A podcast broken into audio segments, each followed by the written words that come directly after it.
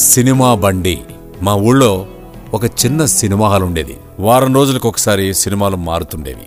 అలా సినిమా మారినప్పుడల్లా ఆ సినిమా గురించి అందరికీ తెలవాలని రిక్షా అబ్బాయి ఒక గూడు రిక్షా బండికి కొత్త సినిమా పోస్టర్లు అంటించి వీధి వీధి తిరిగేవాడు.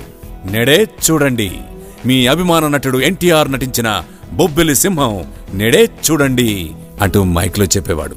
ఆ సినిమాలోని పాటల్ని వేసేవాడు. ఇక ఆ సినిమా బండి వచ్చిందంటే చాలు. మా పిల్లలందరికీ ఎంతో ఆనందం. ఎందుకంటే సినిమా మారినప్పుడల్లా అమ్మా నాన్న మమ్మల్ని సినిమాకి తీసుకెళ్ళేవాళ్ళు. ఇక సినిమా బండి వచ్చినప్పుడల్లా నేను సీను రాజీ ఆ బండి చుట్టూ చేరి సినిమా పోస్టర్లను చూస్తూ చప్పట్లు కొట్టేవాళ్ళం. అంతేకాదు ఆ బండి వెనకాలే ఎండను కూడా లెక్క చేయకుండా వెళ్ళేవాళ్ళం. ఒకసారైతే అలా బండి వెనకాల వెళుతూ ఇంటి దారి కూడా మర్చిపోయేవాడిని ఇప్పుడు అన్నీ మల్టీప్లెక్స్లే. గుర్తుకొస్తున్నాయి మీ మన రేడియోలో.